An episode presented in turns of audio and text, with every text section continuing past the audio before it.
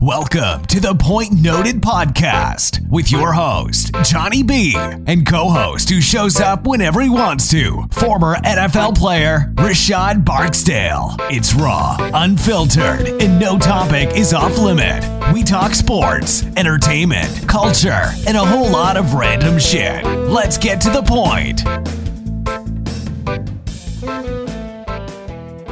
Point of the podcast. You're hanging out with your host, Johnny B. And today we have a special guest in the house. I'm really excited about this. We have Brooklyn president from a New York City uh, police officer, captain. Y'all welcome Eric Adams to the show. Eric, how you doing, Thank sir? you.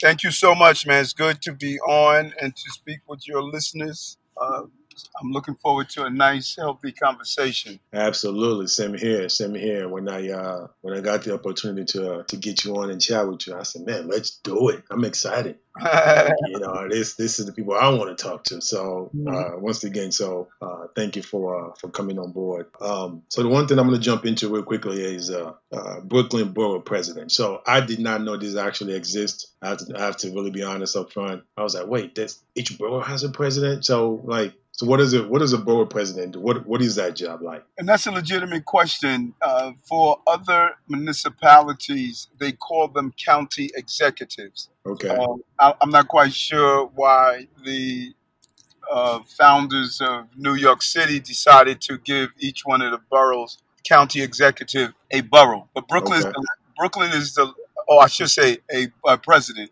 Brooklyn is the largest of the five counties in New York: uh, Manhattan, Queens, Bronx, Staten Island, and Brooklyn. We have 2.6 million people. 47% of them speak a language other than English at home.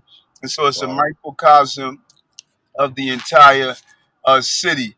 And the role of the borough president is to represent his borough in so many ways uh, tangible ways, as in giving out uh, capital dollars, or in ways of representing the concerns of the people in the borough. Everything from you know the issues around interaction with policing to schools to Right. land use when people want to build in the borough. So it's like you're not going to get the mayor on the phone every day, but you can get your borough president on the phone when you need to. Yep, that sounds good. I like that. So do you have that? Because you said you can't get the mayor on the phone. So I'm assuming that means you probably got a, a nice little pathway to the mayor. Yes, no, without a doubt, uh, it is you know in constant contact in many ways. Uh, I'm a person that's respectable of how you utilize the time of people, and so you know if it means the best way to reach you is to text you and you text me back, then I'm good with that. So I Right. like to, I like to, I, I always ask people, what is the best way to communicate with you? Not my best way. What is your best way? so I can get the end result. And so he and I have found a good way of making sure we're able to communicate and just move things forward. Right, man. I hope all my uh, all my older listeners actually just heard what you just said. There's nothing wrong with testing. All right, that's the way you can get a hold of your child or your kids or your grandkids. It's okay to text them. Uh, you'd be amazed how many. Uh, I can't even text my mother. Well, now she's actually testing, but it took a while to get her to actually understand. Like, mom, you might have to just text me, and I will get back to you. Uh, yeah, yeah, I know that. My mom was the same way. Now I can't get her to stop texting. right, right. You you open that gate, now you're in it. Um, so, Yes, but um, yeah. So, so we got all this COVID going on, right? And and I know you know in New York City was really really um devastating. You know the casualties and how people just falling left and right and people getting infected. Um, and now we're talking about going back, uh, everybody going back out there, uh, back to the normal life as best as we can. So this is like a two part question. First is um, are you and your team working around COVID? Right. And then also I want to know, should we be going back out, right? Like are we on the right path going back now? Or are we pushing too soon like some of these other states have done? It's a good, a good observation. Uh, and you know, my team uh, really, uh, they have been amazing. We have, we have not missed a beat. Uh, as soon as uh, the virus hit the city, uh, we have been uh, nonstop and really creating an operation that is a combination of remote uh, Mm. commuting and uh, dealing with on the ground. I moved into Borough Hall so I can build a command center, and respond on the ground in a real way, delivering food, delivering PPEs, really having an analysis of what was happening. Because many people don't realize when coronavirus hit the country, we divided the country into two uh, uh, bodies. One is what they call essential employees, and the second was non-essential employees. Uh, Right. non-essential employees were told to shelter in place. They were told to wear face coverings, and they was told to uh, basically telecommute. Essential Right. employees were told just the opposite. They weren't allowed to wear face covering. In some cases, they were brought up on charges inside their agencies. They couldn't shelter in place because of the nature of their job, and they couldn't Mm. telecommute. The problem is, is that over seventy-five percent of the essential employees were black and brown, and so Right. we sent Right. we sent black and brown people out into the universe and said, We're not going to protect you. We're not going to take care of you. And in many cases, brother, they said, We're not even going to test you for coronavirus. So you would take this Wow. virus home to your family. Well, we found, Jumaane Williams and I, we found that this had this had happened all over the country, all these big Really? cities. And so uh, when you talk about uh, how people got through COVID 19, it depended on your ethnicity and your neighborhood because some got hit harder than others, and there was a slow response in communities of color. Wow. So those under your shit are really blessed to have somebody like you, and uh, I think you mentioned Jumaane, being able to actually have an eye out for this and keep an eye out for what's going on. So, what about those like? I mean, really? So basically, every community have to have the type of leader that's willing to be uh, be that food soldier for you to find out what's going on to provide you the right information, right? No, without a doubt. And you know, I said to myself, uh, how am I going to tell train operators, bus drivers, 9 11 Mm. operators, which are predominantly black and brown, nurses and hospital personnel, uh, black and brown, how am I going to tell them, you know what, go out in the field of battle, but as your Mm. general, I'm going to sit home somewhere? No, man, generals Right. lead from the front. That's what real Right. leadership is. You have to be in harm's way with your troops you know, because Right. then, then your troops, that's not only substantial in nature, but it's also emotional. When you see your leader with you Out on the front you. line, you have Right. a different feeling about, hey, we can fight this battle and we can win. Right.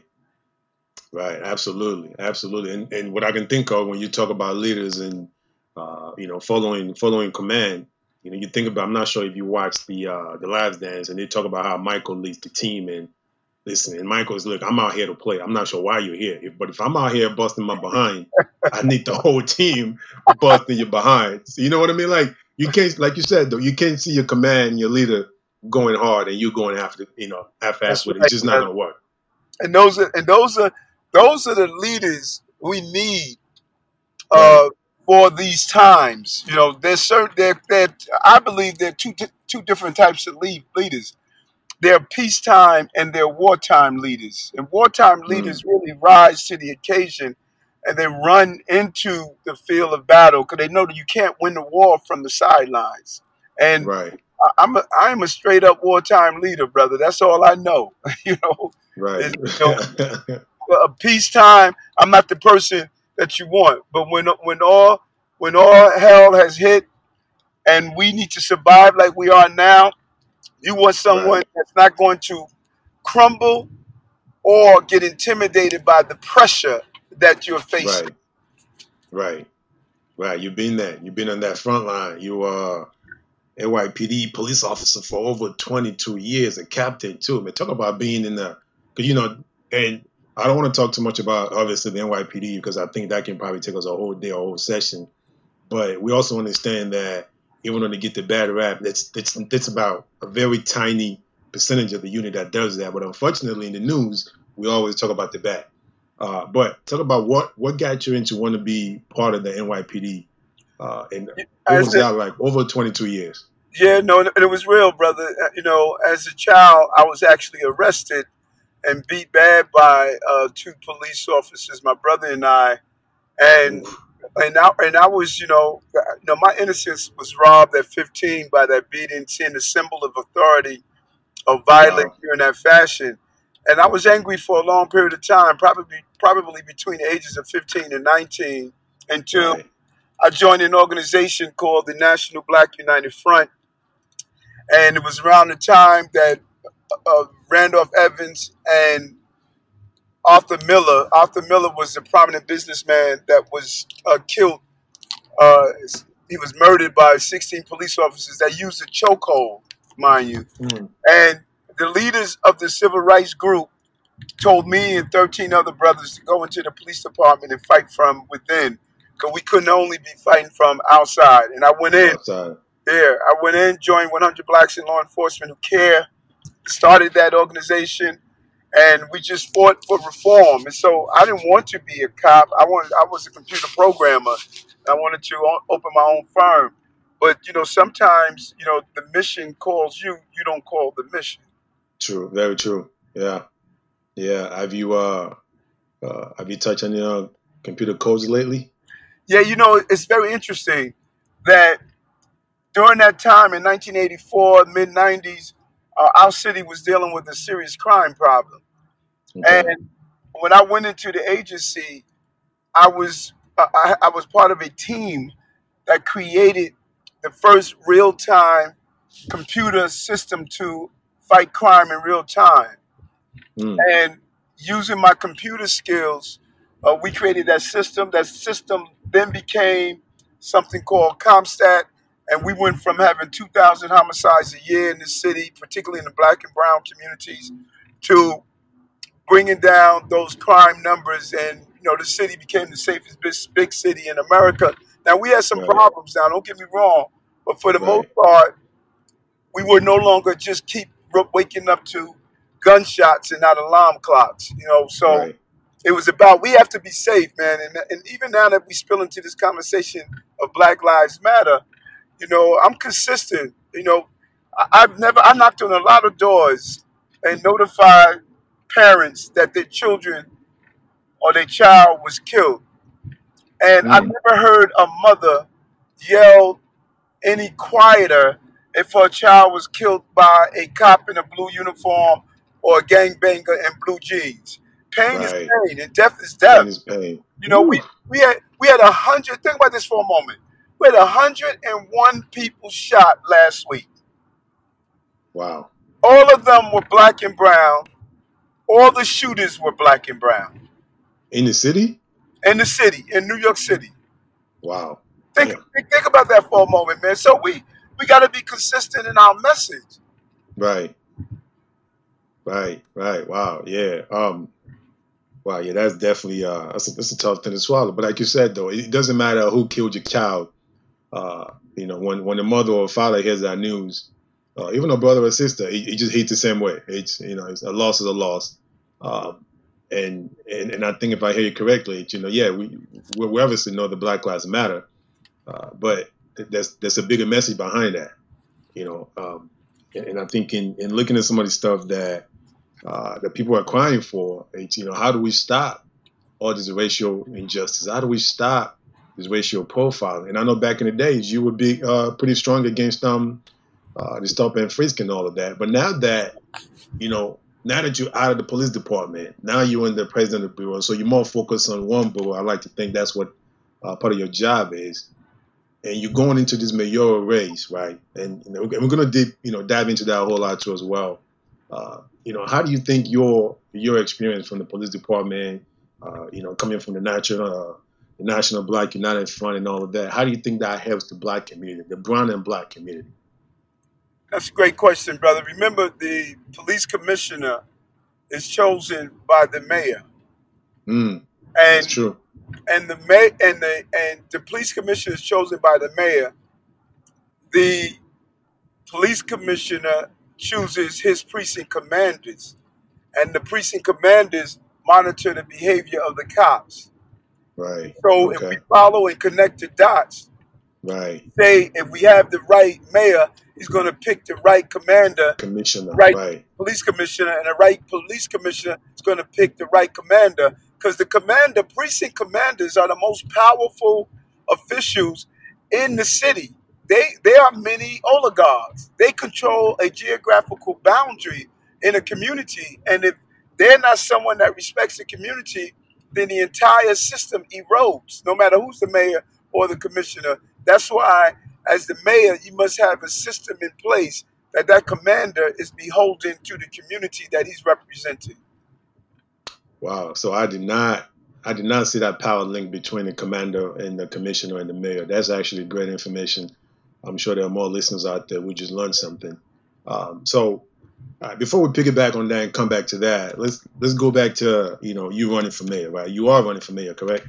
We're still in the process of putting the final pieces together. We haven't made an official announcement, but it is definitely something we have our eyes on right now. Okay, all right. Well, that's good. Uh, we here at uh, Point Noted Podcast, uh, we like to say we leaning towards my man Eric Adams running. Uh, and if he runs, you know, we wish him uh, nothing but the best. Um, but so to go back to uh, to the city and how the whole thing link up between the commissioner, the commander, and the mayor. Uh, we know De Blasio is leaving, and there's a there's a big rift between him and the police department. Like they've they've got some police union or membership online that constantly just berate the, the mayor. Uh, they talk him down, undress him, and all of that. What's going on there?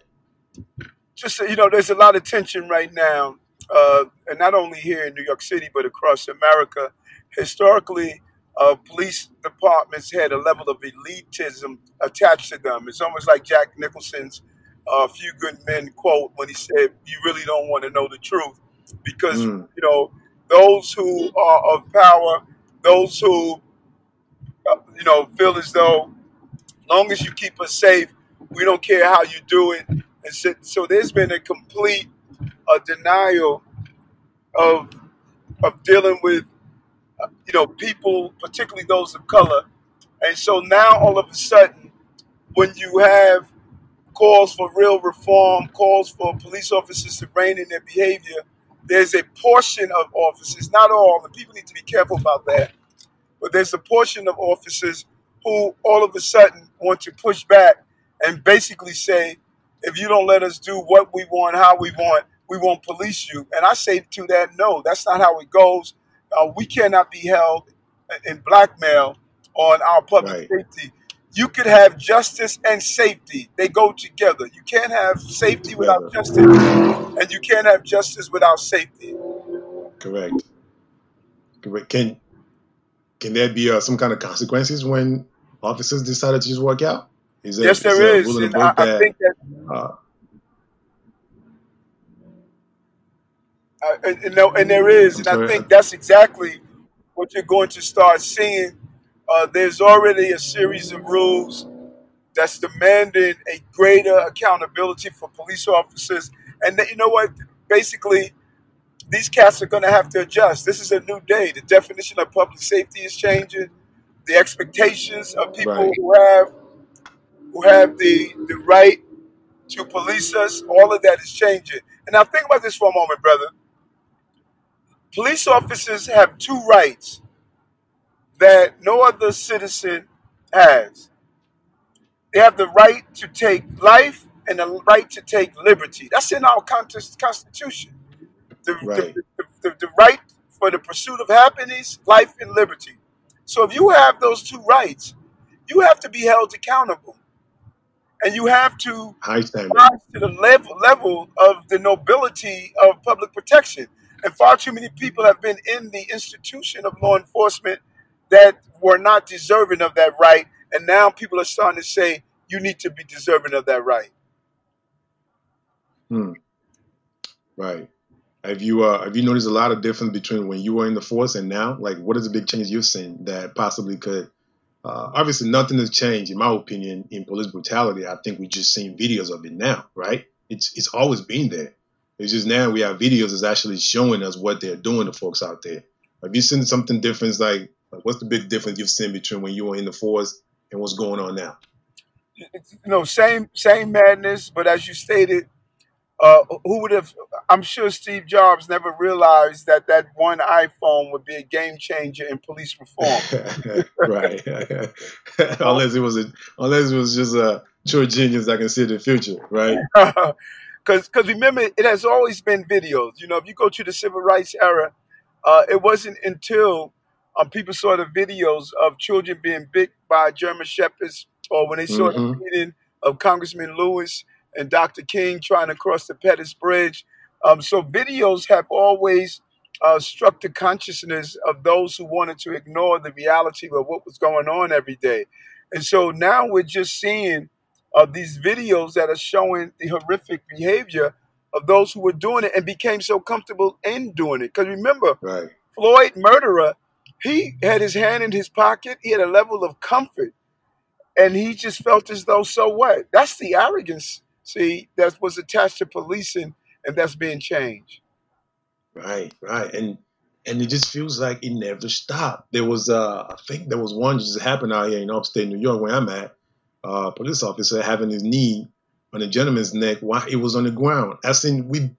This is what started the old George Floyd protests all over the country, but yet we're still seeing it. Like two, three months later, like I don't understand. Like, if it just like a deafness going on in the department, or just don't care. Like, I mean, is it just the free will, freedom of oh, well, I'm doing my job? Like, I don't understand. Like, what what makes this guy continuously go back out there and do the same thing? And I know you mentioned earlier about just having the right leadership in place. Is it as simple as that, or do we need to retrain officers? No, it's a combination. Uh, it's all about muscle memory. You know, uh, think about it. You wake up in the morning, uh, you don't think about uh, how to brush your teeth and put toothpaste on and move it up, up and down and back and forth. That's the muscle memory. And Mm, the muscle memory of racism, arrogance, abuse. When you've done it for so long, saw it for so long, it becomes uh, instead of being abnormal, it becomes normal. And so the only way you can change that muscle me- memory is to show that it's not number one it's not going to be tolerated. Where those who carry it out, you have a zero tolerance tolerance for it. When someone carries it out, you immediately right, remove them from the agency um, on those egregious levels. And when it's a non-egregious level, you get put them through a system of retraining until you figure out, hey, this person is not going to be retrained. It's time to remove them from the agency and don't no longer give them that authority. absolutely. I love it. I love it. Why not? Why not do that? Do we need a? I had this conversation with one of my co-hosts with another guest. Uh, do we need to increase the education requirement for being a police officer? Obviously, that things out who you can have, right? But if there's some kind of education requirement, might it be a bachelor's degree or an associate degree? But if you come in with an associate, you have to obtain your bachelor within a certain amount of time because intelligence might play also into this, right? Having intelligence or having some kind of education besides high school possibly could help you to understand that okay, common sense tells me to get my knee off of this man, or common sense tells me if he's running away, I shouldn't have to shoot him, or is that just a total? Am, I just looking at it something a totally different view? No, no, you're you're you're, you're on target, and I believe I read one report uh, that an individual with uh, uh, the highest level of education, uh, like a, a bachelor's degree, is, have been shown to be less likely to be abusive. But I say go, let's go one step further. But Okay, not only look at a a bachelor's degree, but uh, what we should do in New York City, I like to compare it to the major leagues and minor leagues of law enforcement in New York City, we the NYPD is the major major league of law enforcement, but we have a substantial minor league of law enforcement. Hospital police, traffic enforcement agents, school safety agents, all of these different agencies. So I say, let's allow them after two years of being in these agencies and being observed, seeing how they are able to interact with the public, and allow them to wade into the police department after we observe them for two years. Why is this this is this important? One, 80% of the, the people I just re- mentioned to you in the minor league are black and brown.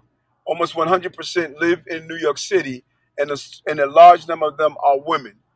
And mm, so we could change the demographics of the police department in in three, four years just by having this system in place. Second, as it currently stands, you can go to school for basket weaving, and those credits mm, are acceptable. So the mere fact someone goes to school and not give, getting the proper social emotional intelligence and instruction and learning doesn't mean you're going to produce a good product. This person could have lived home all his life, All of a sudden, he graduates from school with a associate's degree, leaving his mom's home, never had to interact with a diverse environment. You're not getting a good product. You're getting a product Right.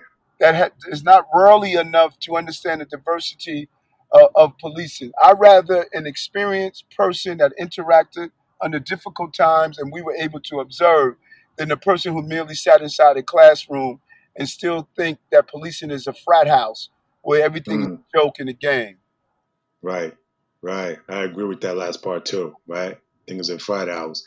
Um, so I used to do this job where uh, I know we're coming hard on time. I used to do this job where I used to work with the mentally challenged folks, and you know we would go to their house and work with them. But every three months, we gotta we have to go back to the headquarters and go in for training to just make sure we know exactly what we're doing and we're still doing the right thing. Um, the police officers have the same thing where it's almost like a you know, like a checkup, right? Like, okay, we got to go to class again, get retrained every three months, get retrained every six months, you know, go through behavior. Like, what are you doing out there? How should we be doing this? You know, we've had a new update to how we're going to start, you know, holding down suspect and chasing after suspect. Do they go through that or do we need to have that as well? So that's a great that's a great question, brother. Uh, what they do, uh, what police officers do, is something called in-service training. They In normally service. go, yeah, they normally go to learn how to shoot their guns or some new uh, pr- procedure. We Oh, need to build into that in-service training uh, other forms of training, you know, of Right. dealing with people, particularly uh, dealing with, you know, folks emotionally disturbed people, particularly when they're violent, and also how to identify trauma and de-escalation of one's Right. colleagues. We don't spend enough time of of having officers instruct on the de-escalation practices of dealing with their colleagues. Mm. That would be great because we can stop uh we stop a lot of these killings that we've seen where officers just watching each other. Yes, Uh, so you know, true. Yeah, I mean, it's like as an athlete, just go back to me being an athlete. If if my teammate consistently fouls, I'm telling him, look, stop fouling or get off the field, right? Like, coach, coach, get him out. And as a coach, I tell my guys all the time, one more dumb foul, you're done. It's very simple. So, you know, um, and before we dive into a little bit of sports here for some light uh, light talk, um, what's the best borough in New York? The best The best borough. Oh, Brooklyn, man, of course, man. What kind of question is that, man? Is that- hey, hey, hey! I, I have to ask. I got some buddies that live in Brooklyn, so I know they're gonna listen to that and say, "Man, what do you what, what do you ask? What do you mean? It's, it's, it's Brooklyn, of course. Uh, what's the best part of living in New York City? Because for those who don't or who've been there, we worry about traffic, uh, you know, the congestion of it, the expensive, how expensive it is to live in New York City. Uh, what's the best part of living in New York City? diversity, man. You know, it Diversity. really, it really, you want to just dive into the diversity, lean into your discomfort, and and see the beauty of just learning something new every day. Uh, you can Right. walk into a Chinese restaurant, have a Russian cook make you an Italian meal that he learned from his Mexican girlfriend. You know what I'm saying? That's how diverse man. You know, the city, hey, that's the joy, man. It's, it's a fusion. Listen, that would worry me though. If I walk into a Chinese restaurant and the Russian girl is cooking and she telling me she learned it from a Mexican boyfriend, I might just walk back out. it sounds diversified, you know, but I'm just not sure. You know, that's something I want to eat, but it sounds like it might be good though. Um, so we went up here on time, but I got I got another one for you though. If you were running for mayor, right, from New York City, we know De Blasio's time is running up.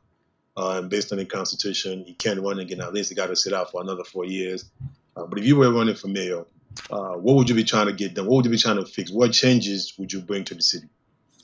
name of the game is to we have to move away from treating symptoms and responding upstream. My, one of my mentors was Archbishop Desmond Tutu, who stated we Mm. spend a lifetime pulling people out of the river. No one goes upstream and prevent them from falling in in the first place. I believe we need to go upstream and govern from upstream. And, Right. and up, upstream is dealing with our children, giving them foundation and education, uh, dealing with issues that create poverty. And we need to break the chains of generation poverty. And there's no Right. better way to do it than in education. And so my focus is on education and education different from everyone else. I believe the first classroom is in a mother's womb. You need to make sure mothers have doulas that can give them instruction on nutrition, Mm. on brain Mm. development, so that their children, so they know that the first thousand days of life. Think about this for a moment, brother. The first thousand days of life, your brain develops eighty percent. The rest of your Mm. life is only going to develop twenty percent.